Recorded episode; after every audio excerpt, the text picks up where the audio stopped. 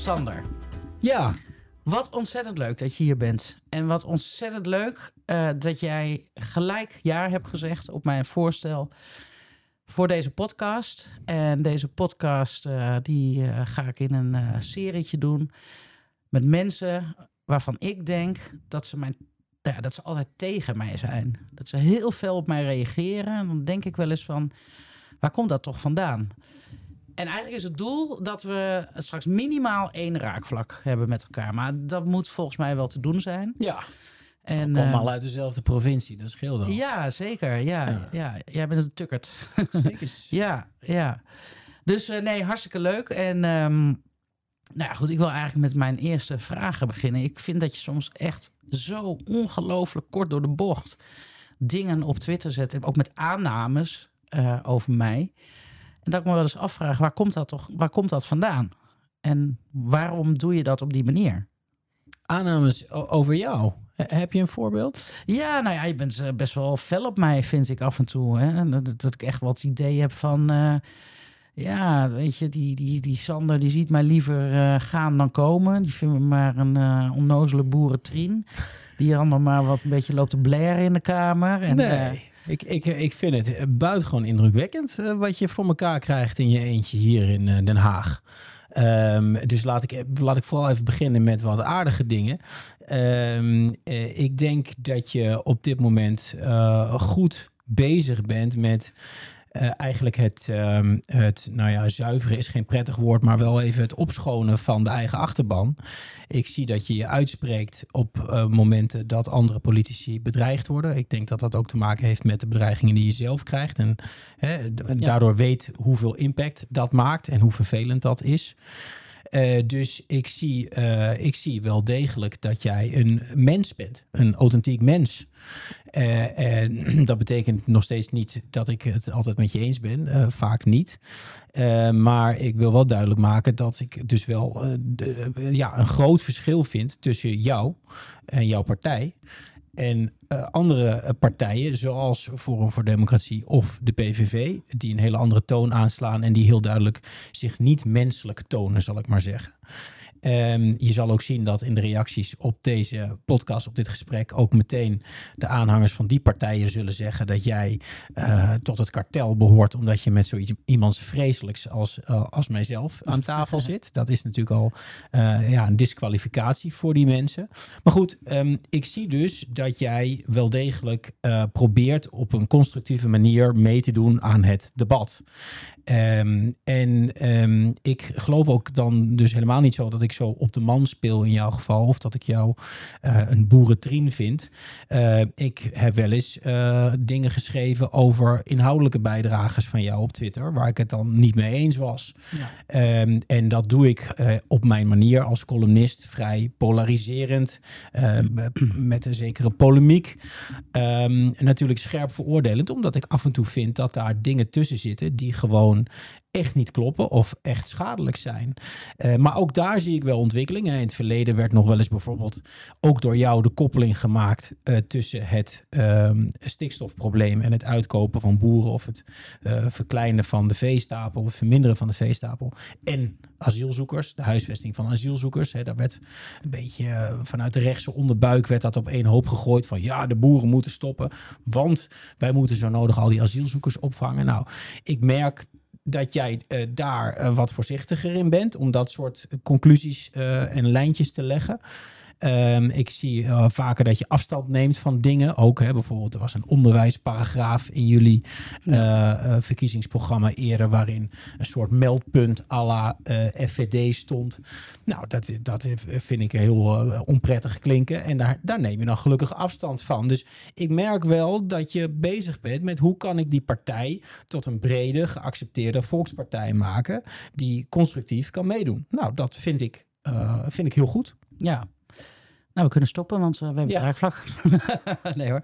Ja, Ja, ehm, maar dat betekent Nee. niet dat we het over alles eens zijn. Nee, nee, nee, zeker niet. Ehm, ik wil zo ook nog even want een tweetje of één of twee eventjes eh, aan jou Dat mag. voorleggen. Ja hoor. Ehm, nee, kijk, volgens mij heb ik nooit gezegd van we boeren moeten weg omdat er asielzoekers moeten worden huis, gehuisvest. Mm. Ik heb wel eens op Twitter gezegd van ehm, de grond is nodig, want de bevolking gaat de komende, of de komende 20 jaar of 10 jaar eh, gaat naar, wel naar 20 miljoen. Ja. En dat is gewoon een feit. Dat klopt. Er komen gewoon, dat is althans dat ik baseer me op cijfers van het CBS. eh, die ook aangeeft van eh, in de 2000 zoveel zijn er 20 miljoen inwoners. Ja, en daar is wel grond voor nodig. Dus wat ik beoog met die tweet, en die is gelijk geframed als zijnde van... oh, zie je wel, ze zegt de boeren worden weggejaagd... want er moeten asielzoekers komen. Eh, nee, ik heb gezegd, er is wel degelijk grond nodig. En ehm, er is gewoon in Nederland een grondhonger. We hebben gewoon een gevecht om de ruimte. Ja. En als je zoveel mensen erbij krijgt... en Nederland wordt niet groter hè, Nee. qua grenzen, we rekken niet op. Jammer is dat. Dan, Dan, eh, die marker waard nooit afgemaakt. Ja, nou, daar zijn ook wel weer eh, voor's en tegens. eh, om. Daar komen we misschien straks nog even Ja. op. Ehm, maar eh, kijk, sommige partijen, en daar reageer ik dan op... die zeggen van, ja, nee, maar de natuur gaat kapot. Weet je, Ja. de natuur er kan geen dag wachten. En vervolgens staat diezelfde partij overigens... vorige week met grote spandoeken in het buitengebied... hier moeten huizen komen. Ja, En, ehm, D66 hebben we ja, het over. we hebben D66. Jij zegt het. Ik probeer altijd. eh, inderdaad, D66. Ehm, en dat wil ik dan aangeven. Dat die grond wel degelijk nodig is. Dus dat er wel degelijk ook grond van stoppende boeren nodig Ja. is. En dat is gewoon een feit. Ja. Zonder dat ik zeg van jullie worden van het land gejaagd. Ja. Omdat hier asielbezoekers moeten komen. Weet je, ik, een asielzoeker krijgt sowieso al geen woning. Want Nee. dat is een asielzoeker. Laat die zit in een grond. Ja. Laat staan grond, want die zit in een asielzoekerscentrum. en Die moet eerst nog een procedure. Ja. We hebben het over statushouders. Hè? Dus veel mensen kunnen dat onderscheid eh, niet zo maken. Van die Ja. denken, er komt een asielzoeker binnen in Nederland. Die krijgt meteen een huis. Ja. Maar zo eh, gaat het dus Nee, niet. maar goed, maar dat, dat, dat, dat, dat, dat is dus het punt. Eh, in dit tijdsgevricht, waarin extreemrechtse krachten vrij sterk zijn, zeker op sociale media, vind ik dat je heel voorzichtig moet zijn met dat soort verbanden bespreken en benoemen. Kijk, wat je nu zegt, vind ik al heel wat genuanceerder dan zoals het soms overkomt, of zoals je soms een tweetje leest. Ehm, eh, want wat je nu zegt, is dat we gewoon te maken hebben met een gevecht om de grond. En dat er allerlei eh, groepen zijn met allerlei belangen. Nou, dat is precies wat aan de hand is natuurlijk. Daar is de politiek voor. We hebben in Nederland eh, heel veel grond die is beschikbaar voor boeren. We hebben heel veel grond is beschikbaar voor wonen. We hebben een heel klein beetje grond die is beschikbaar voor natuur. Nou, dat dat, eh, dat, dat spanningen oplevert is natuurlijk helemaal niet nieuw. Dat is al zolang als Nederland bestaat.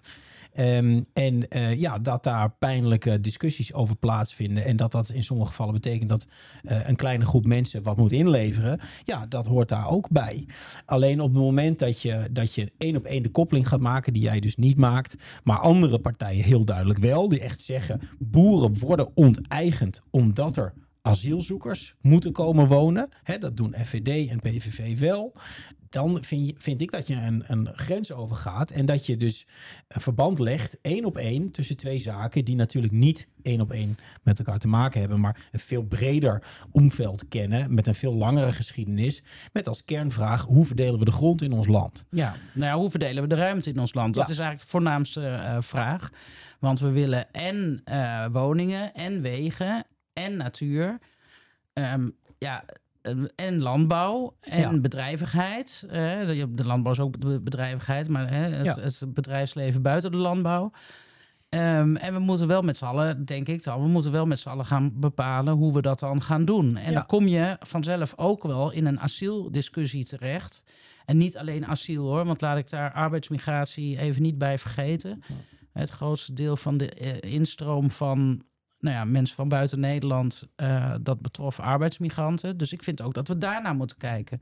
Ja. Maar ik vind dat wel altijd lastig om te bediscussiëren. Hè? Of je doet een beetje kort door de bocht tweetje, maar daar weet jij alles van. Ja, Ehm, dat mensen daar ook gelijk conclusies aan trekken. En ik heb wel ervaren ehm, in de afgelopen, zeker in, vanaf het begin. Nou ja, nu zwakt dat ietsje af. Maar dat je dus wel meteen in de extreemrechtse hoek gedrukt wordt. Ja. Als je het maar even ja. wil benoemen. Dat we daar, dat we, ja, we moeten het daar wel over hebben in Nederland. Ja. Van wat kan ons land aan? Ja. En dat gaat om alles. Dus kunnen we zoveel natuur aan? Kunnen we zoveel verkeer aan? Kunnen we zoveel luchtvaart aan? Kunnen we zoveel eh, nou ja, zonnevelden aan? Kunnen we zoveel mensen aan? Dat is allemaal. Ja, maar het is natuurlijk wel duidelijk als je die asielzoekers eruit pikt van één, hè, als één van de vele oorzaken waarom we dat gevecht om de grond en de ruimte hebben in Nederland, dat het natuurlijk logisch is als dat mensen denken van ja, wat is dit voor hondenfluitje hè, ten opzichte van extreemrechtse stemmers. Maar ik vind hondenfluitje, kijk, dit, dit vind ik dus alweer iets. Ik, ik vind dat echt een walgelijk woord. Een hondenfluitje, Ja. dat, dat, dat verwijst eigenlijk ook een beetje naar Nazi-Duitsland. hè? De SS'ers met hun hondenfluitjes. Ehm, nou, het verwijst naar een hondenfluitje. Ik bedoel, ja, maar goed, het wordt wel. waarmee je een ja. hond roept en die, die, die, die je niet kan horen, maar een hond wel. Ja, daar verwijst het naar. En in, de, in deze vergelijking is de hond dus de eh, eh, ja, toch extreem rechtse, boze eh, burger die eh, vooral een hekel heeft aan buitenlanders. En die je daarmee, hè, je wekt de indruk dat je die mee eh, met zo'n hondenfluitje naar de mond wil praten. Terwijl Ja. het is natuurlijk niet zo simpel. Maar goed, Nou, kijk, ik, ik- dit vind ik ook wel weer een, beetje polariserend. Kijk, ja, daar ben ik voor, eh, mevrouw van Plas. burger die een hekel heeft aan buitenlanders. Ja, Nou, ik denk dat het gros van de mensen in Nederland geen hekel heeft aan buitenlanders. Maar het gros van de mensen maken. Ja, maar die nemen ook, ook de partijen. Jij noemt ze extreem rechts. ehm, eh, Forum voor Democratie, eh, PVV. Ik, ik noem ze gewoon bij de partijnaam. Nou ja, als die niet extreem rechts zijn, wat is dan nog, wat zijn ze dan wel volgens jou? Nou ja, kijk, weet je, ik associeer extreem rechts met nazi's. Ja. Daarom heb ik moeite met die term. Ja, Want- ik, ik niet. Want er zijn natuurlijk heel veel andere eh, landen en voorbeelden van extreemrechtse partijen. Ja, nou ja, goed. die bol dat staan is, van de buitenlanderhaat en de eh, eigenlijk een gebrekkige tolerantie voor andersdenkenden. ja, nou ja, goed. Ik vind het. Ik, ik hou niet van het woord omdat het mij. omdat het een directe verwijzing is naar Nazi-Duitsland en fascisme. Ja. En eh, daar ben ik niet zo van. Nee. Ehm, maar goed, eh, even terugkomend op wat ik zei. Ja, Ehm, het gros van mensen in Nederland heeft geen hekel aan buitenlanders. Het gros van mensen in Nederland heeft gewoon heel veel zorgen. Hè? Er zijn heel veel mensen die, ehm, nou ja, ook in hun eigen wijken geconfronteerd worden met overlast. Ik ben een tijdje geleden ben ik in Budel geweest in Brabant. Daar heb je een, eh, een asielzoekerscentrum waar gewoon heel veel overlast is. En dat heeft niks te maken met dat ik of wie dan ook een hekel heeft aan buitenlanders. Daar is Ja. heel veel overlast. Hè? Ehm, de buslijnen die willen daar niet eens meer langs rijden, omdat er altijd trammeland is. Er wordt in die winkels, ik heb met ondernemers, het zijn gewoon hele gewone Nederlanders, hele gewone mensen, hardwerkende ondernemers. er zijn, zijn wel ook heel veel plekken waar eh, asielzoekerscentra eh, eigenlijk heel go- goed functioneren. Nee, waar er geen enkel probleem is. Dus het zijn wel uitzonderingen.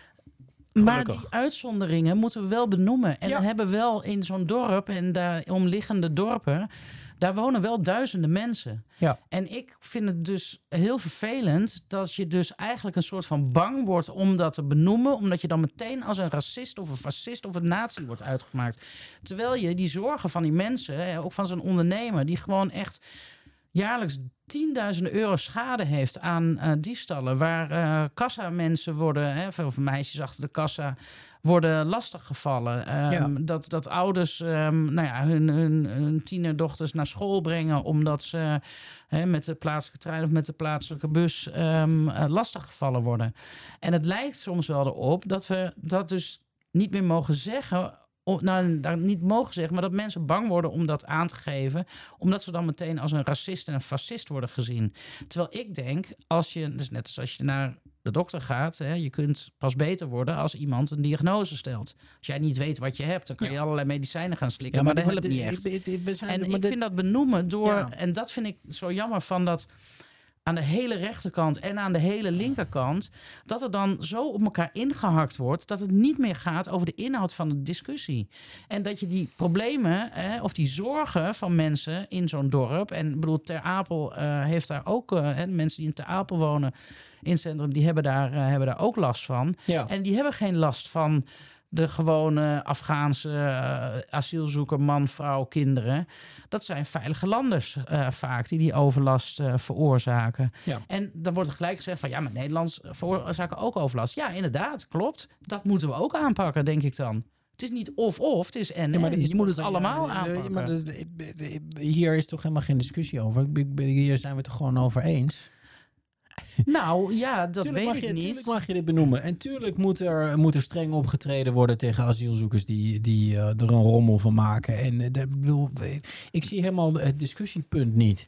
Nou, het discussiepunt is als je het woord asielzoekers noemt, dan word je ehm, door de hele linkerkant, laat ik het allemaal even zo noemen, word je al echt neergezet als een racist. En dan denk ik van, maar waarom is Ja. dat? Want het gros van mensen in Nederland is geen racist. Mensen zijn niet aangesloten bij een Nee, nazi-partij. We hebben het over gewone burgers nee, met gewone soms- vragen Ja. en met gewone zorgen. Maar Ja. die soms wel het gevoel hebben van, ja, laat ik er maar niks meer over zeggen.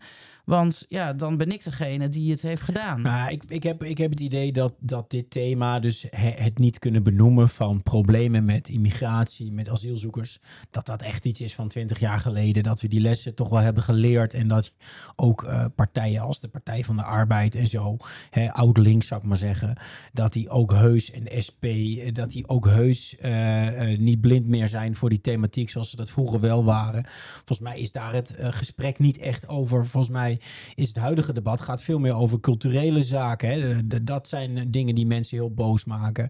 Eh, Zwarte Piet, eh, tradities hè, die, die afgepakt worden, zogenaamd. Nou ja, kijk, dat, dat, dat, ehm, ehm, dat vind ik, want de meeste mensen wonen niet in Ter Apel of Budel naast een AZC.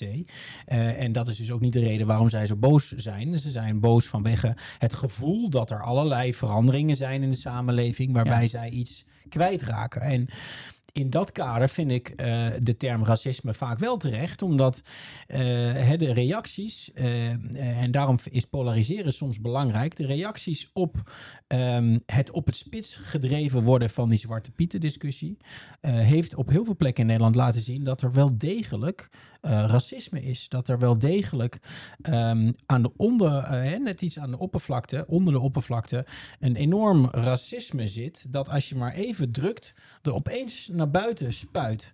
Dus Ja, die, die Zwarte Pieten discussie vind ik ontzettend eh, eh, belangrijk geweest voor Nederland. Omdat het laat zien hoe aan, eh, net onder de oppervlakte, er allerlei ja, toch vrij achterlijke ideeën ontstaan of bestaan. Eh, waarvan het heel goed is dat het even zichtbaar is geworden. Dus ehm, hè, als het gaat over de term racisme. en je kan niet zomaar iedereen racist noemen, dat ben ik met je eens. En asielzoekers die overlast geven, daar moet je gewoon over kunnen praten. Vind ik helemaal niet racistisch. De misdaadstatistieken waarin eh, bepaalde bevolkingsgroepen zwaar oververtegenwoordigd zijn. Daar moet je geen taboe op leggen. Dan moet je gewoon benoemen. Eh dan moet je gewoon kunnen benoemen, omdat daar ook de oorzaak of de, de oplossing dichterbij mee komt. Maar dat er in Nederland racisme is, is voor mij zonneklaar. Ja, en maar dat wacht even, die maar nee. discussie bijvoorbeeld over Zwarte Pieten Ja, maar wacht heel even. duidelijk zien. Wacht even, want dat er racisme is, zeker, dat Ja. is er. Maar er is een verschil tussen zeggen van er is racisme in Nederland en als iemand zegt van, maar ik wil gewoon Zwarte Piet houden Ja, en die een racist noemen, dat vind ik wel iets heel anders. ja maar dat, dat, dat, en dat doe bij, ik ook bij niet. die Zwarte Piet discussie is het natuurlijk wel zo dat ehm, hè, die, die hele, dat is gewoon een hele kleine groep die dan zeg maar hè, eh, zich racistisch uitlaat. Ja. Hè, er is ook binnen de Zwarte Piet, ehm, eh, binnen de Zwarte Piet, anti-Zwarte Piet aanhang. Ehm, daar worden ook dingen gezegd die gewoon eh, niet deugen. Hè? Nou ja, kijk naar een aquatie bijvoorbeeld met in het gezicht trappen en zo.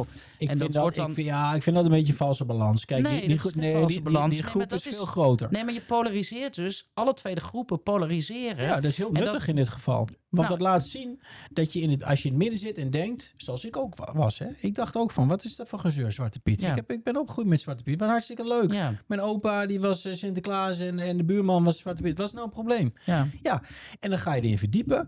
En dan word je gedwongen door een sociale beweging om daar eens even goed over na te denken. En dan zeg je inderdaad als eerste zeg je, ik ben geen racist.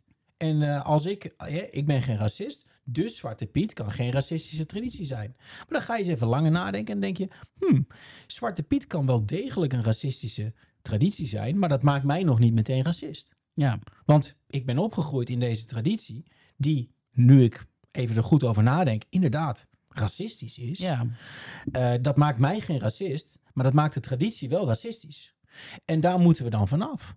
Nou ja, eh, eh, dat soort gedachten. Hè? En iedereen heeft recht op zijn eigen tempo, vind Ja. ik. En mag zijn eigen ideeën daarover ontwikkelen. Maar, maar als, als, als je dus die beweging, die sociale beweging van kick-out Zwarte Piet niet had gehad, dan waren we nooit tot die gedachte gekomen. En ik vind het heel belangrijk en heel goed dat zij eh, zich hebben ingespannen voor het wegkrijgen van die Zwarte Piet.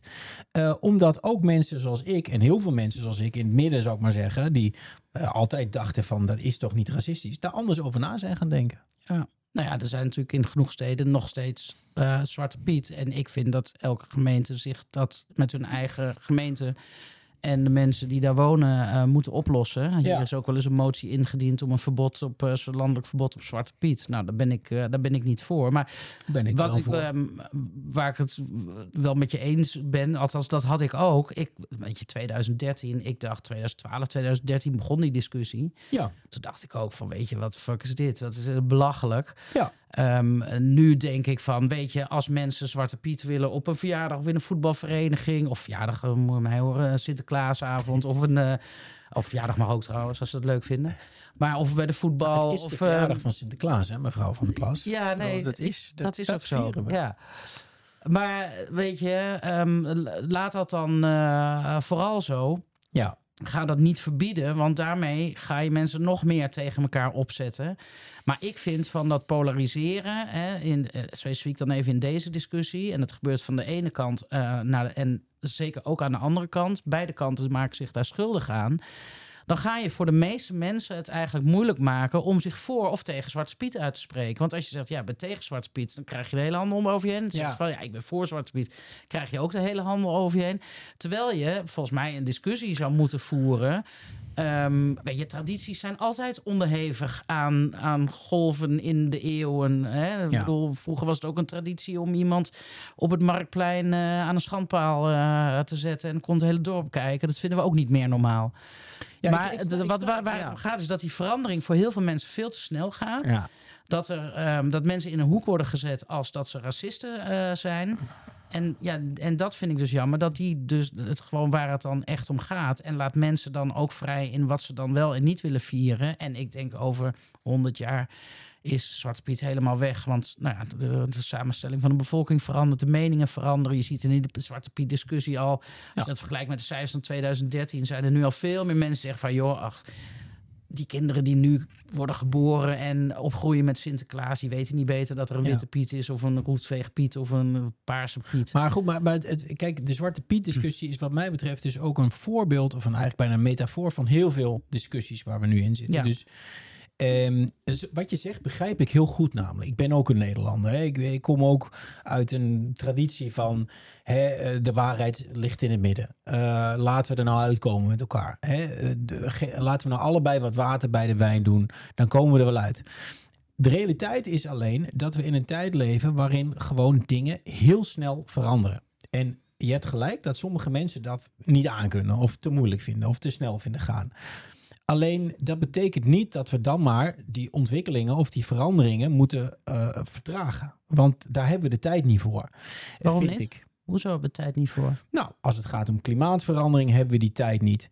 Als het gaat om sociale verandering, waarvan Zwarte Piet een voorbeeld is, eh, hebben we de tijd niet. Als het gaat om eh, stikstof hè, en de boeren, hebben de tijd ook niet. Omdat dat acute problemen zijn waar we eigenlijk al in blessuretijd zitten. Waarvan we al heel lang weten dat ze spelen. Hè, dat Zwarte Piet vervelend is voor zwarte mensen, eh, eh, is voor zwarte mensen. Dat weten we eigenlijk al heel lang. Dat wist ik al eh, eh, toen ik studeerde en een, zwarte vriend kreeg die dat heel vervelend vond. Want toen moesten we zelf Zwarte Piet spelen om geld op te halen van goed doel. Nou, deed hij niet aan mee. Dan leer je dat. Nou, de boeren weten we in Nederland natuurlijk ook. Ik ben opgegroeid tussen de boeren. Eh, mijn beste vriendje op de basisschool. Fantastisch gemengd bedrijf. Altijd eh, voetballen achter de schuur. Maar ook toen was al bekend dat het niet houdbaar was. Ook toen al waren er heel veel boeren in Diepenheim, in de omgeving van Diepenheim, die aan het stoppen waren. Die, eh, die, die hun bedrijf niet meer overdroegen aan, aan de volgende generatie. Want die had er helemaal geen vertrouwen meer in dat dat nog goed kwam. Dus al die veranderingen waarvan we nu doen alsof het ja, ons overkomt. Die zijn al heel lang gaande. En eh, het is dus niet zo dat nu opeens heel veel eh, ehm, ja, nieuw is en we daarom het niet aan kunnen. Nee, we zijn gewoon heel laks geweest in de voorgaande decennia. Hebben allerlei dingen uh, laten, laten dooretteren tot het echt niet meer verder kan. En op het moment Oh ja, zitten we. Ja, nou, op, op dit moment zitten we in een fase waarin we erachter komen dat, we, dat het zo niet verder kan. Dat we nu echt tegen de grenzen aanlopen.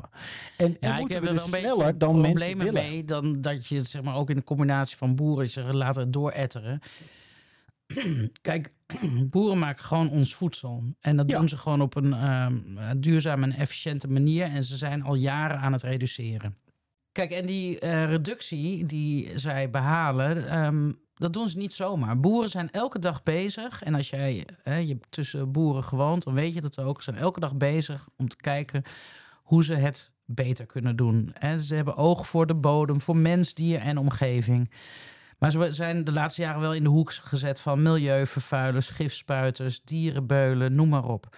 Boeren hebben gewoon aan, hè, na de Tweede Wereldoorlog nooit meer honger. Hè, werd aan boeren eigenlijk gevraagd van de productie moet omhoog. Hè, we moeten zorgen dat we veel voedsel produceren. Boeren hebben altijd gedaan wat de maatschappij van hun vroeg. En we gaan de excessen even eruit laten, want we gaan Ja. weer over kleine groepen praten. Maar Er zijn, Over het boeren algemeen- zijn net mensen. Je hebt goede en je hebt slechte. Ja. Bij ons in Twente heb je ook eh, hele velden die, die geel zijn gespoten eh, van, van de troep. En ik heb natuurlijk ook meegemaakt dat er bij ons in de buurt boeren waren die het echt niet nauw namen met de regels. En overal rommel en, en erven vol met troep. Eh, die zijn er ook, maar het, het gros, en die zijn meestal allemaal verdwenen. Het gros van de boeren wat er nu nog is, dat zijn natuurlijk goede boeren. Kijk, boeren die kijken altijd naar van welke alternatieven zijn er. Hè, Ja. Boeren zitten ook met kosten. Als jouw kosten zo hoog oplopen Ja. en in de opbrengsprijs verdien je het niet meer terug, Ja. dan kun je zeggen van ja, die opbrengsprijs moet omhoog. Maar je moet ook kijken naar alle wet en regelgeving die wij boeren opleggen, waardoor hun kostprijs wordt verhoogd. Ja. Dat is, hè, want je zegt van ja, bo- boeren die zagen het niet meer zitten en dit komt nooit meer goed.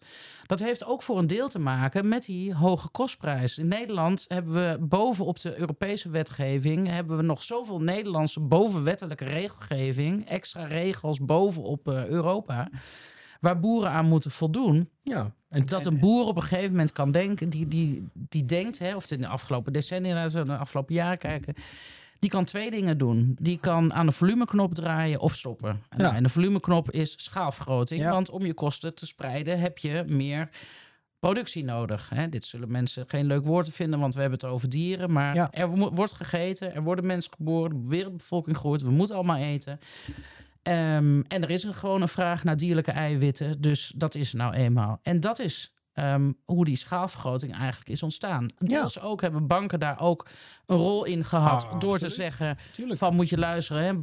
Maar dat heeft vaak ook met die kosten te maken. Weet je, als jij dat wil, zo'n mooie nieuwe moderne stal met de nieuwste technieken, dan moet je er ook wel 20 koeien bij nemen of 30 koeien bij nemen. Ik ben laatst bij een boer in Drenthe geweest, die had 120 koeien. Die zegt die 100 koeien die ik heb, dat zijn mijn kosten. Dat is hoe hè, de melk die, die ik Ja. daarvan verkoop, daar betaal ik mijn kosten mee. Die 20 extra, dat Daar is mijn inkomen. Ja. En Vind ik niet zo'n gekke verhouding. Dat is bij de meeste bedrijven zo. Hè? Als je naar de inventaris kijkt. Nee, maar de- nu wordt er bijvoorbeeld, hè, we we zullen technisch niet te diep op stikstof eh, ingaan, want we hebben genoeg debatten voor. Ja.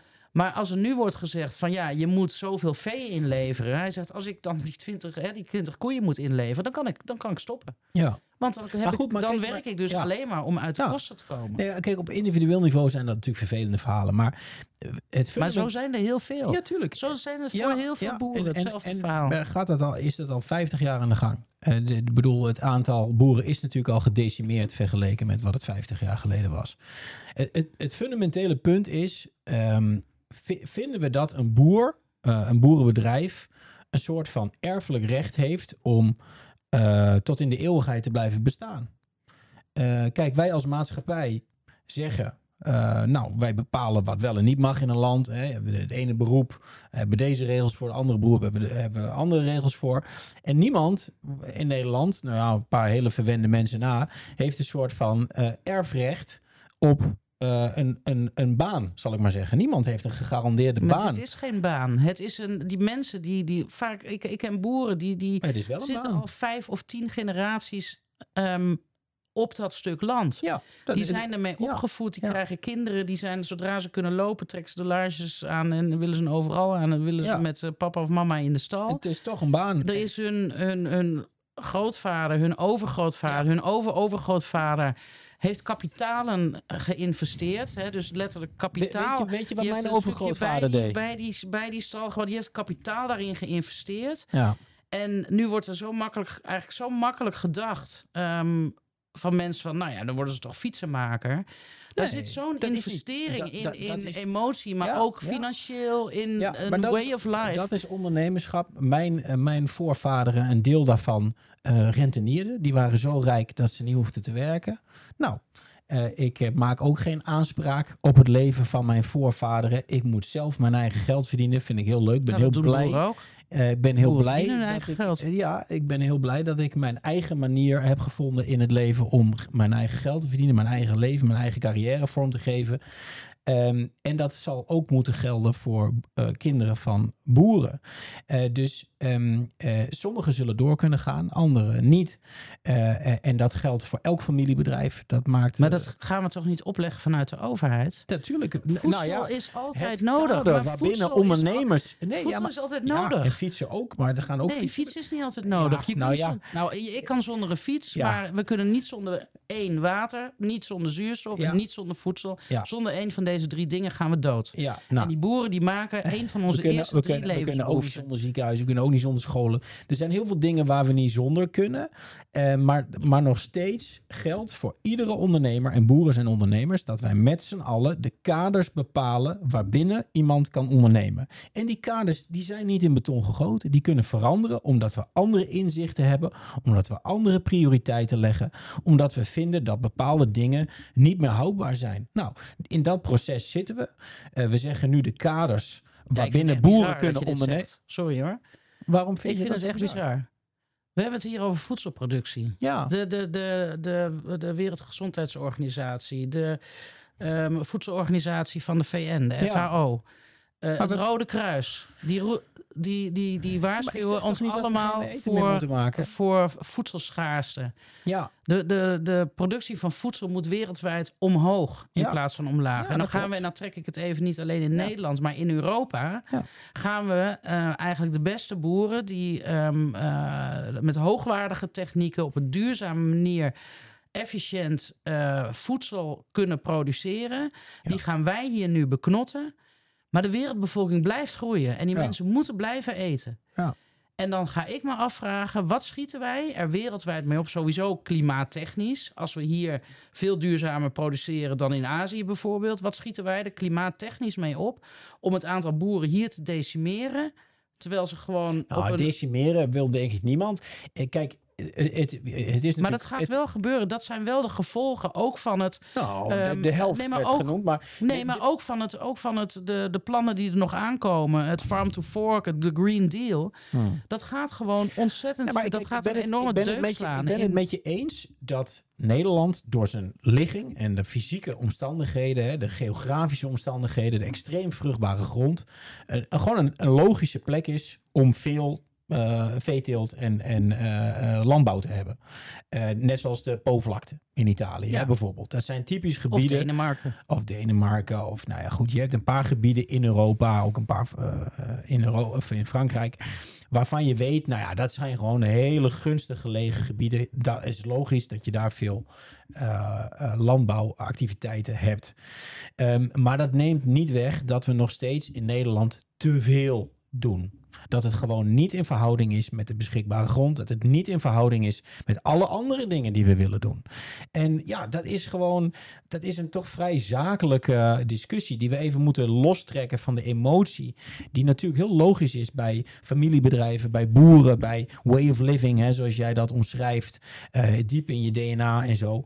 Eh, maar goed, het gaat, eh, in de basis gaat het over een kleine groep eh, belanghebbende, namelijk de boeren, die eh, concessies moet doen. Ja, de belanghebbende is de burger, die moet eten. Nou, ja, Dat maar- is de belanghebbende. Nee, de belang- en, de, en de- de de boer Nederlandse burger heeft, de Nederlandse bur- burger heeft er geen belang bij dat de veestapel zo groot blijft als hij nu is. Wij kunnen natuurlijk met Nederland kunnen wij al jaren enorm veel minder kunnen wij prima eh, hebben. Er zijn al veel, meer, veel minder dieren dan als je in Maar 2018 we waren weten toch dat Nederlandse boeren miljoen produceren voor het buitenland met name. Dat Nou, is, dat is, weet je, dat is gewoon ook weer zo'n frame.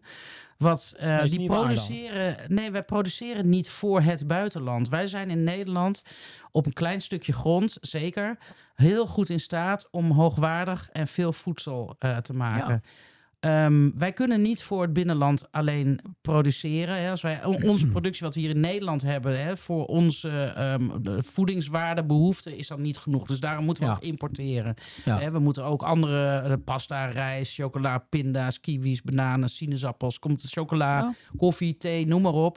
Dat kunnen wij hier niet maken, dus dat importeren wij. ja. Ehm, eh, wij produceren niet voor, ja, het, het wordt geframed als het buitenland. Wij produceren voor het grootste gedeelte voor een relatief kleine Europese regio. Hè. Het meeste van ons voedsel blijft in België, in gaat een deel naar Frankrijk, Italië, Duitsland, UK, Denemarken, noem maar op. Dat is op wereldschaal is het maar een hele kleine regio. Maar omdat Nederland zo klein is en dus al je zit al heel snel aan de grens, dan wordt gezegd van ja, het is alleen maar voor het buitenland. Heel veel mensen in Nederland denken door dat frame, die denken echt dat Ja. wij bijvoorbeeld alleen maar varkens hebben voor China. Ja. Het grootste deel blijft in die kleine Europese Ja. regio waar dat ik het over heb. En, en, en dat is ook prima. En Nee, je moet je Nederland ook zien als een deel van een veel groter achterland. Want Maar- zo zien we Nederland altijd. We zien Nederland als doorvoerhaven, hè, Rotterdam. Dus dan denken we wel groot. En dan zouden we bij landbouw klein moeten denken. Maar zo wordt er wel gedacht. en dat- dus dat- Alles dat- mag dat- schaal dat- vergroten, dus dat ik- behalve Daar ben ik landbouw. Nou goed, en ben daar, kunnen we een discussie Dus- dus over dat- hebben dat of het frame allemaal vind ik ook onterecht. Alleen dan nog is het te veel. En ehm, wa- wat ik eigenlijk gewoon een interessantere discussie vind, want daar zit de emotie. En daar, dat, dat proefde ik net bij jou ook, daar sloeg je ook op aan. Is waarom vinden we dat één bepaalde eh, beroepsgroep, namelijk de boer, dus een overerfelijk recht heeft op een baan? Dat, dat begrijp ik gewoon niet. Dus, hè, dus we, we, we, vinden van iedereen dat hij gewoon eh, opleiding moet volgen. En eh, ja, bij iedereen Eh, boeren accepteren we. volgen een opleiding ja, hoor. Ja, nee, ja, nee, boeren zijn heel, zijn heel goed opgeleid. En, Die vaak zitten HBO-opleidingen en de Wageningen Universiteit. op de basisschool waren allemaal kinderen van boeren, dus daar wil ik helemaal niks over zeggen. Het punt is, we moeten allemaal ons leven vormgeven op, op, op onze eigen manier en hebben daar constant te maken met veranderende omstandigheden. Hè, ik, eh, ik ben gaan werken in een sector, nou, eh, paste ik niet thuis, ben ik ergens anders gaan werken. Weet je, zo gaat het. Dat is het leven. En dan vind- vinden boeren vinden dat zij eh, het recht hebben om hun kinderen eh, een gegarandeerde eh, baan cadeau te doen. Ik, ik begrijp dat niet. Nee, ze willen hun niet een gegarandeerde baan. Daar sla je het echt helemaal mee plat. Zij Nee. willen graag. Nee, ten eerste willen die kinderen heel graag ook boer worden.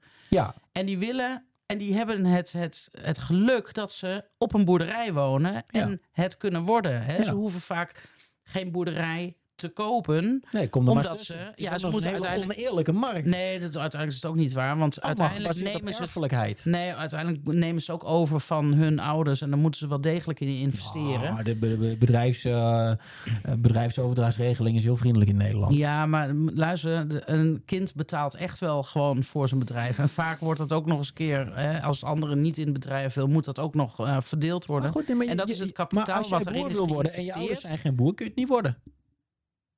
Dat kan, maar dat wordt met de regelgeving in Nee, Nederland wordt dat, heel lastig. wordt niet met de regelgeving heel lastig. Dat is gewoon omdat niemand zomaar de grond en het kapitaal kan, kan ophoesten als jongeling om boer te worden. nou, Dus ja, je hebt te maken met een groep mensen die aan, van erfelijkheid aan elkaar hangt. Ik vind dat altijd zo opmerkelijk. Dan zeg ik iets over de boeren en dan krijg ik als verwijt... ja, maar jij bent opgegroeid met een, met een zilveren lepel... en je hebt alles cadeau gedaan. Nou, dat is aantoonbaar niet, eh, hè, niet eh, waar... want ik heb natuurlijk gewoon mijn eigen eh, leven en mijn eigen bedrijf gecreëerd.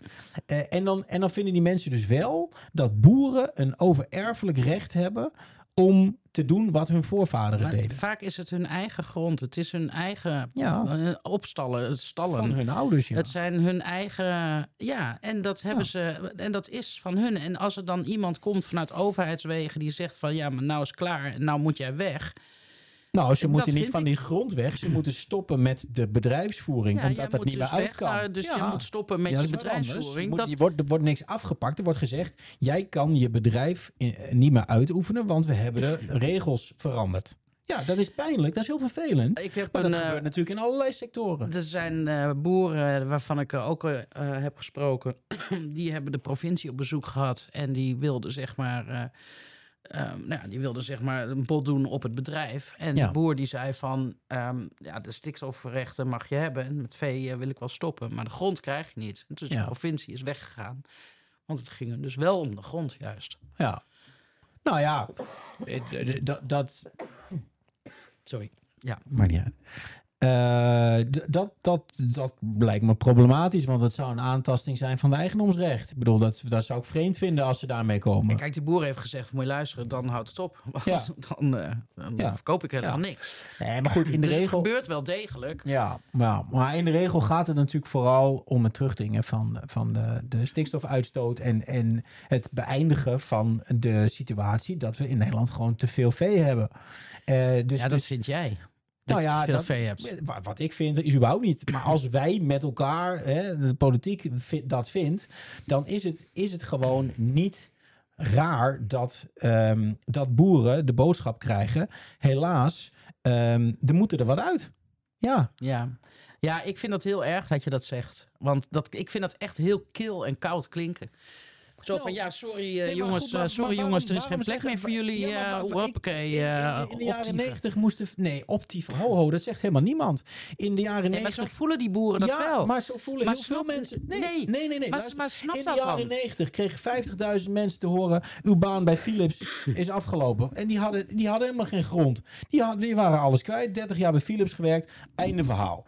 Ja, die gingen niet met trekkers de boel verstieren en, de, en snelwegen blokkeren. Er zijn in het verleden eh, en, en ook in het heden zijn er tienduizenden mensen geweest die van op de ene op de andere dag hun baan kwijtraken, eh, eh, alles kwijtraken, niks hadden om op terug te, te vallen, niet werden uitgekocht, geen grond, geen vastgoed, niks hadden en in één keer gewoon alles kwijt waren. Die mensen die hebben gewoon zo goed en zo kwaad als het ging, hebben ze eh, de, de, de, de bakers verzet, zijn een nieuwe carrière begonnen, hebben een andere baan gezocht en die zijn meestal daar heel prima uitgekomen. Ehm, en, en nu is er een kleine, een veel kleinere groep dan al die voorbeelden die ik net noem, die eh, straks te horen krijgt. Eigenlijk iets wat ze al 40 jaar aanzien komen van het gaat zo niet langer. Waar de kinderen al lang natuurlijk op voorbereid eh, kunnen zijn. Of in ieder geval in hun achterhoofd op voorbereid zouden moeten zijn in het huidige tijdsgewicht. Want die lezen ook de krant. Ehm, en, en dan gaan we doen alsof, daar, eh, alsof dat het grootste onrecht is wat ons is overkomen met z'n allen. Nou, dat vind ik echt niet. En- voor die en mensen en is het, voor die mensen voor die is mensen, wel tuurlijk, ja. En, voor andere mensen kijkt- is het weer ander onderwerp. Maar, maar, maar dat, kijk, dat, Sander, dat wij dan de vrijheid voelen Ja. om, om het hele land stil te leggen. Met protesten, met blokkades. Ik vind dat echt, eh, ik vind dat echt heel, heel schandalig. Nou, volgens mij heeft iedereen demonstratierecht in Nederland. Dus ehm, ik, vind klopt. het, ik vind het heel schandalig dat je dat wil inperken. Nee, ja. Maar ik, Ja, dat vind je ze mogen schandalig. demonstreren wat ze willen. Nee, maar want jij vindt het schandalig, dus jij wil- En, en, Jij en wil dus niet dat ze dat doen. Ik wil niet dat ze mensen intimideren. Ik wil niet dat ze mensen bedreigen. En ik wil niet dat ze de, het openbare leven stilleggen met hun agressieve trekkers. Ach, agressieve tikkers. Ja. Ach, kles. Nou, ik vind het behoorlijk agressief. Het zijn grote dingen. Een kletspraat, ja. Want het zijn geen agressieve trekkers. Oh, weet je, de nou. gros van de, van, de, van de protesten hier op het Malieveld, in Stroe, die zijn gewoon hartstikke goed verlopen. Ja. En ook daar zitten ook mensen tussen die het... Nee, maar je zet het zo neer dat al die boeren met niet hun alle grote... boeren. al- nee. Nogmaals, boeren zijn net mensen- mensen. Je hebt goede en je hebt slechte. En de slechte die staan op de stoep van de minister. Die lopen daar te intimideren. Heb je trouwens ook tegen uitgesproken. slecht, dat, Heel ja, goed. heb ik me tegen uitgesproken. maar dat zijn geen slechte mensen. Het zijn Nee, mensen die ook ik in een wanhoop zitten. Nou ja. En ja. dat moet je, kijk, je Als moet... je ontslagen wordt bij Philips in de jaren 90 ben je ook eh, wanhopig. Ja. En dan, dan Nou, ga je... ik kan me bij de havenstakingen kan ik me ook nog aardig wat knokpartijen herinneren. Ja, ik kan me in de dingen, jaren ja. tachtig kan ik ook nog wel de krakersrellen Ja. herinneren. Dat de stenen uit de grond werden getrokken Ja. en, en de ME met een grote, wat is het, zo'n zo'n waterkanon Ja, eh, kwam. En dat er, eh, Ja, schoongeflitst. Ja. Omdat er woningnood was. Die, Ja. die, die jongeren van toen, dat zijn de ouderen van nu. Maar die in de jaren tachtig in die krakerswoningen zaten in Amsterdam. Die hadden ook nood. Die, hadden, die zeiden van, weet je, ik wil gewoon dat mijn... Ik wil gewoon een woning. Hè? Ja. We kennen het allemaal nog als, als de Nee, oudere de jongeren generatie van nu onder dan ons. eh, geen woning, geen kroning. Ja. Ehm, Ja. eh, weet je, daar zou je nu, hè, daar kijk je misschien nu op terug van, oh, weet je, dat waren strijders en mooi, en die krakers en die vochten ergens voor. Maar zo vechten heel veel. Zelfs, eh, nou laten we nu even, nee, maar laten we, nee, maar laten de we, krakers, nee, nee, maar je, nee, je- voorbeeld, want die ja, jonge mensen van toen... Nee, Dus- maar die jonge mensen van toen die vochten omdat ze iets niet hadden. Je praat steeds door me heen. De, de, groep mensen, de groep mensen waar jij nu over spreekt, namelijk de boeren, die hebben juist wel iets en die zijn bang om het kwijt te raken. En dat is het fundamentele verschil. We hebben het hier over een groep mensen die heel veel heeft en bang is om iets kwijt te raken. Wat totaal legitieme angst is. Hè? Van mens tot mens begrijp ik dat 100%. Maar nogmaals, we kunnen niet één kleine groep in de samenleving anders behandelen dan alle andere mensen die ook hun baan kwijtraken, die ook de tering naar de nering moeten zetten, die ook te maken hebben met een overheid die soms de regels aanpast Maar tijdens we, de wedstrijd. we, we, pakken ze niet anders aan. We doen niet anders. Want ook voor andere mensen voelt het als onrecht. Als we, eh, ga even, Ja. neem maar kijk even naar Limburg. Daar zijn de mijnen gesloten. ja, Hoeveel leed heeft dat niet veroorzaakt? ongelooflijk veel. Omdat mensen generaties in die mijnbouw zaten. Ja. Ehm, Heeft de overheid eh, wel een paar goede dingen opgedaan. Hè? Dus die hebben bijvoorbeeld eh, grote werkgevers naar Heerlen en, en Sittard en dat ik, soort ben plaatsen laatst, ja, verplaatst. ik ben laatst in zitten. eh, Sanne, ik ben laatst in Heerlijk geweest. Ja. En die gemeente zegt, we hebben nu nog steeds de, gigantische gevolgen. Ja. En, hè, en de armoede en, en een krimpregio, omdat dat toen is gebeurd. Ja. Kijk, weet je, dat, ik kom uit die mijnen- je de textielindustrie, is precies hetzelfde gebeurd. Ja, En dan zie je ook Enschede, Hengelo, Almelo. Dat zijn hè, traditioneel toch zeg maar economisch eh, wat eh, nou ja, minder eh, draaiende steden. Ja. Die zijn nog steeds aan het opkrabbelen. Ja. Dus ehm, ook, Precies. ook die mensen is in die zin onrecht aangedaan. Die zijn het ook allemaal verloren. Maar je mag toch niet Nou ja, zeggen dat je...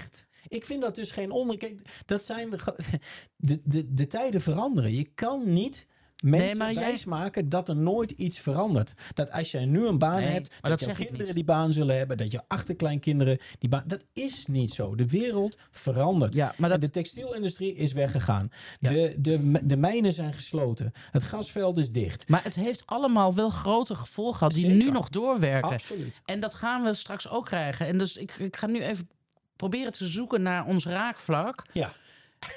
Eens. ja, want volgens mij begon heel aardig en we zitten hier om elkaar de tent uit te vechten. Nee, ik vind het helemaal niet. Het is gewoon Nee, nee, nee, nee, gesprek. nee. Dat is ook maar een grapje. Ja. Ehm, ik ga even zoeken naar ons raakvlak. En ehm, dat raakvlak zoek ik in het feit dat iedereen die zich in nood voelt verkeren. En jij kan dat nood onzin vinden, of ik kan het nood onzin vinden. Maar die mensen voelen dat als nood. Ja. En die willen strijden voor hun bestaan. Ja. Wie dat ook is. Dan mogen zij dat uiten en dan mogen zij dat laten zien. Ja. Kijk, ik, ik zeg tegen boeren ook wel eens, die klimaatactivisten, hè, die, waarvan jullie zeggen van, oh, weet je, laat ze van die snelweg afgaan en moeten ze niet werken.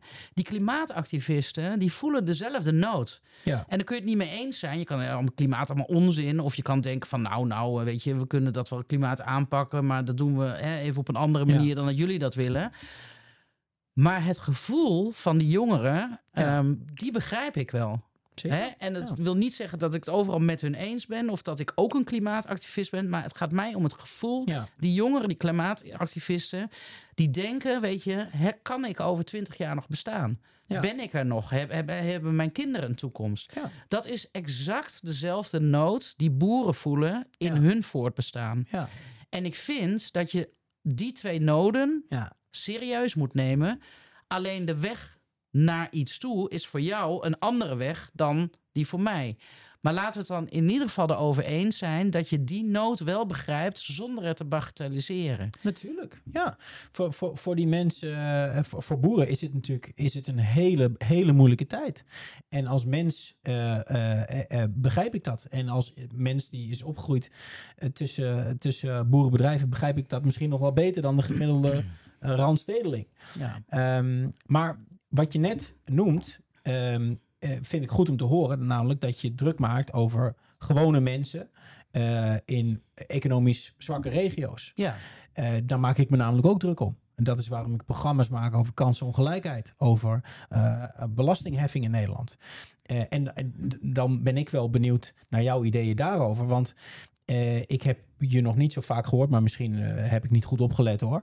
Over eh, bijvoorbeeld de manier waarop wij in Nederland belasting heffen. Waarom we belasting op arbeid zo ontzettend hoog hebben. Waardoor mensen eh, niet rondkomen terwijl ze wel Ja. werken. Hè? Werkende armen. Eh, juist in de regio's Zeker. die je net noemt, Limburg, eh, Twente. ja. daar zitten heel veel werkende armen. Vind ik, vind ik schandalig. Dat Ja. je precies doet wat we allemaal van je verwachten. Je hebt een baan, je hebt een opleiding gedaan. Je doet je best, je draagt bij. En je, kan, je redt het niet. ja. Nou, dat komt door onze manier van belasting heffen. Wij belasten werk te zwaar. En we belasten vermogen en erfenissen niet of nauwelijks. ja. En zolang we daar geen shift in maken, zijn die mensen boos en ontevreden. En heb ik er nog begrip voor ook. En alleen het probleem is dat heel veel partijen aan de rechterkant, waar ik jou dan ook maar even toe reken, daar niks aan willen doen. Nou ja, dat is, dat is niet helemaal waar. Want op het sociale domein zit ik eerder aan de linkerkant dan aan de rechterkant. Ehm, Dus je wil ook hogere belastingen op vermogenswinst en erfenis, om maar wat te nou doen. ja, kijk, erfenis, daar, daar ben ik, ehm, daar denk, denk ik iets, iets anders over. Want Dat zit ik wel een vind grote bij, ongelijkmaker, hè? ja, maar ik vind wel bij erfenis is eigenlijk alles waar je al belasting over hebt betaald. Dan ga je, dan moet je, als iemand dood is, moet je daar nog een keer belasting over betalen. Nee, want je bent dood. Dus je kinderen, die krijgen geld waar ze niks voor hebben gedaan. Ja, die moeten belasting betalen. Ja, maar waar, waar hun vader of moeder of Ja. al belasting over heeft betaald. Dat is maar de vraag, want 70% van eh, het privévermogen in Nederland komt helemaal niet van werk, maar Ja. uit erfenis. Erfenis. Nee, laat ik even ingaan op het eh, belasting op werk. Ja. Ehm, wat wij heel graag zouden willen zien, en wij gaan daar ook een plan eh, voor schrijven. ehm, ik zou graag zien dat de eerste 30.000 euro Ja, onbelast wordt voor Ja, iedereen. nou, Dan heeft iedereen een netto hoger inkomen. Mensen hebben een netto hoger inkomen, dus ze gaan ook Ja. geld uitgeven. Dus hè, die belasting komt wel weer terug via de BTW op producten die je koopt, bijvoorbeeld. ja. En ik wil graag dat plan maken, maar ook doorrekenen van hè, wat zou dat kosten en wat zou dat opleveren. En hè, zou, want dan gaan mensen natuurlijk zeggen, ja, maar de belasting heb je ook nodig om wegen aan te leggen en om te Ja. bouwen en noem maar op. Ehm, Moet wel maar, dat anders zou, vandaan komen. maar dat zou ik een goed plan vinden. Ja. Ik zou, dat, wat ik ook dat graag is, dat is gratis bier. Dus nee, je kan niet, het je kan niet zeggen, bier. jawel, je kan niet zeggen ik verlaag de belasting op de een zonder, zonder de belasting op de ander. Nee, dat kan gewoon niet. En Maar zonder je- de belasting op de ander niet te verhogen. Maar Dus luister, Sander, je kan dat alleen doen als je belasting op vermogen en erfenissen ja, verhoogt. Je moet ergens anders vandaan halen. ja. Wat jij misschien even soms moet leren is dat je iemand gewoon even laat uitpraten. Want Ja. dat is wel zo fijn voor een discussie, ook voor de luisteraar. Ja, nou ja. Ja, ik, ik zeg gewoon. eh, Ik geef je aan van wat zou ik gaan zien. Ik zeg ook, wij gaan daar een plan voor schrijven. We gaan dat ook laten doorrekenen. Ja. We gaan ook kijken naar de voordelen, naar de mitsen, de maren, de nadelen, de haken en de ogen. Ja. Ehm,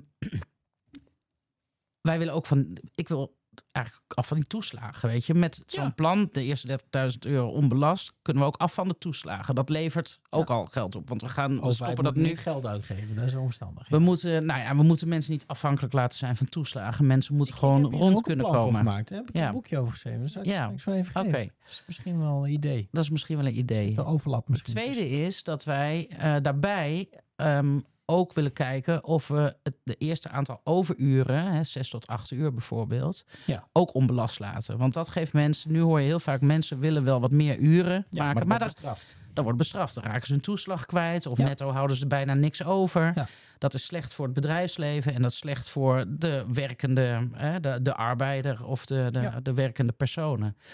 Dus daar zijn wij wel degelijk over aan het nadenken. Dat is ook waarom ik hoop dat wij natuurlijk eh, verder groeien. Omdat wij dan ook meer Ja. specialisten op dit gebied hè, in onze fractie kunnen krijgen als medewerkers. Om aan dit soort dingen te werken. Dus Ja.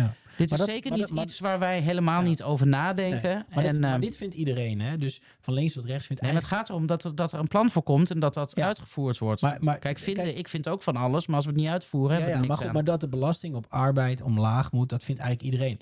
Waar het spannend wordt en waar het dus politiek interessant wordt, en we hebben nu een politiek gesprek, ehm, is, waar moet het dan vandaan komen? Kijk, de VVD en alles wat daar rechts van zit, die willen gewoon niet de belastingen op vermogen en erfenissen verhogen, omdat hun achterban vermogen heeft. Dus dat dat is heel simpel. Alleen wat ik zo merkwaardig vind, is dat ik vermoed dat een groot deel van jouw achterban, en zeker de achterban van partijen als PVV en FVD, die hebben helemaal niet zoveel vermogen. Dat zijn de gewone mensen uh, in de regio's die jij net noemt. En die hebben dus geen enkel belang bij het in stand houden van de huidige enorme oneerlijkheid. Namelijk dat vermogens en erfenissen vrijwel niet belast worden. Deze mensen hebben geen vermogen en grote erfenissen. Terwijl uh, belasting uh, op werk de spuigaten uitloopt. Dus ja. ik begrijp gewoon niet waarom partijen die zeggen op te komen voor gewone mensen. Uh, niet dat willen doen waar die gewone mensen bij gebaat zijn. Namelijk het verhogen van de belastingen op kapitaal en het verlagen van de belastingen op arbeid. Ja. Want arbeid hebben ze, kapitaal niet.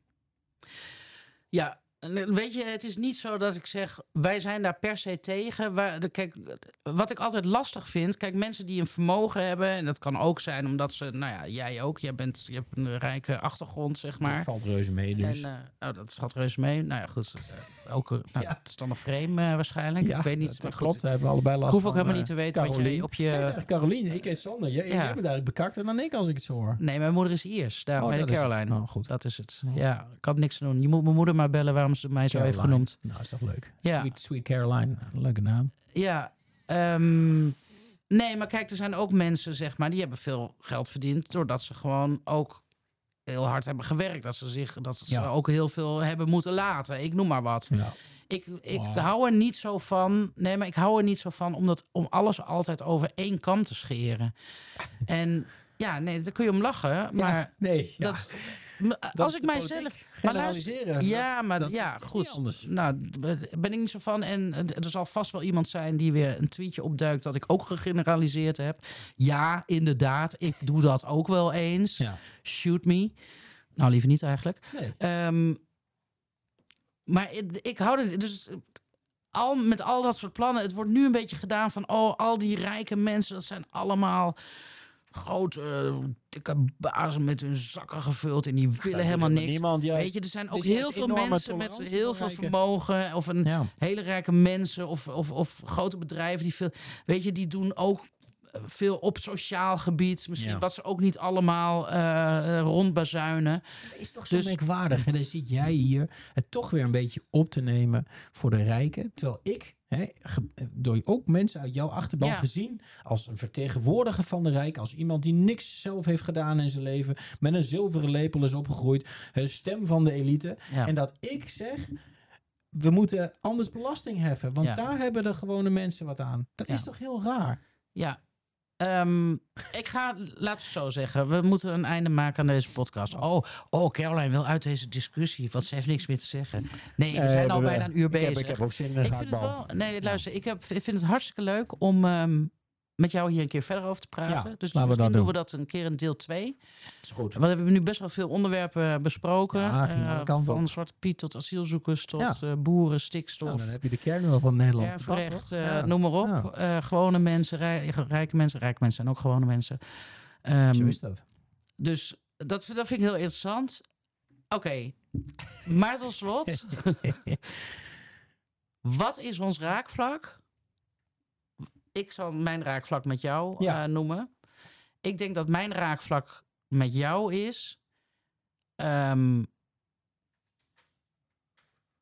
dat je vindt dat je moet opkomen... eigenlijk voor alle mensen Ja, alle mensen in Nederland, dus ook de, de rijke mensen, de arme mensen, we zijn allemaal. juist de arme mensen. ja, Ja, natuurlijk juist de arme mensen. Ehm, dat we het volgens mij daar niet over oneens zijn. Nee. Maar alleen de weg hoe we dat willen doen, die is voor jou iets anders dan de mijne. Maar dat Ja. maakt ons geen tegenstander, Nee, denk ik. nee, nee. En ik denk, ik denk dat, het, eh, dat we allebei op onze manier iets willen bijdragen aan een eerlijker, eh, Ja. redelijker Nederland. En wat ik daar nog aan toe zou willen voegen, is dat ik het waardeer dat je je dus als mens toont, eh, het gesprek aangaat, ook met mij. En dat je eh, wegblijft, en dat kan nog wel beter en nog sterker, maar goed, eh, bij mensen die overduidelijk kwaad in de zin hebben. In de zin dat zij helemaal niet geïnteresseerd zijn in eigenlijk een constructieve bijdrage, maar gewoon boekjes willen verkopen, herrie willen schoppen en vooral mensen boos willen maken. Ja, nou ja, kijk, je hebt het nu waarschijnlijk over Thierry Baudet. En ik En- vind en hij... Wilders en, eh, ze Ja, maar goed, ik vind die zitten hier niet in deze ruimte, kunnen zich eh, niet verdedigen. Ehm, dus daar, eh, ik ga daar nu geen oordeel over geven. En dat, ik vind dat altijd lastig om. Ja. En dat wil niet zeggen dat ik ze verdedig wat dan ook, maar ik vind, dus dan moeten ze hier ook een weerwoord kunnen krijgen. En dan moeten ze hier ook daar zelf wat over kunnen zeggen. Ja, en toch heb ik het vermoeden dat als ik Jesse Klaver had genoemd, dat je dat wel had gedaan.